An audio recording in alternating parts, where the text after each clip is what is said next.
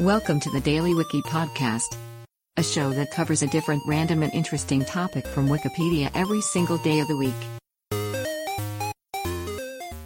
Today is February 28th, and here is today's featured Wikipedia article.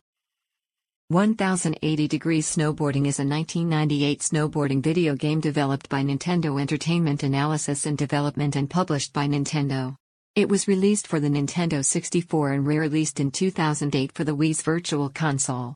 In the game, the player controls one of five snowboarders from a third-person perspective, using a combination of buttons to snowboard past flags, jump and perform tricks over eight levels.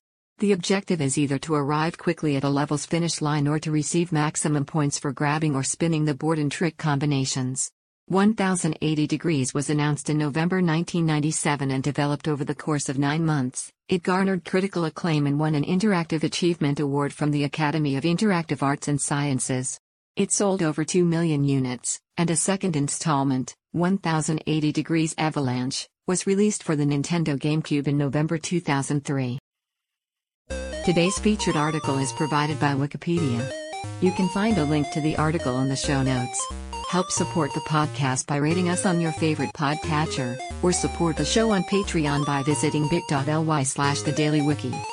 Thanks, and tune in tomorrow for an all new episode of the Daily Wiki.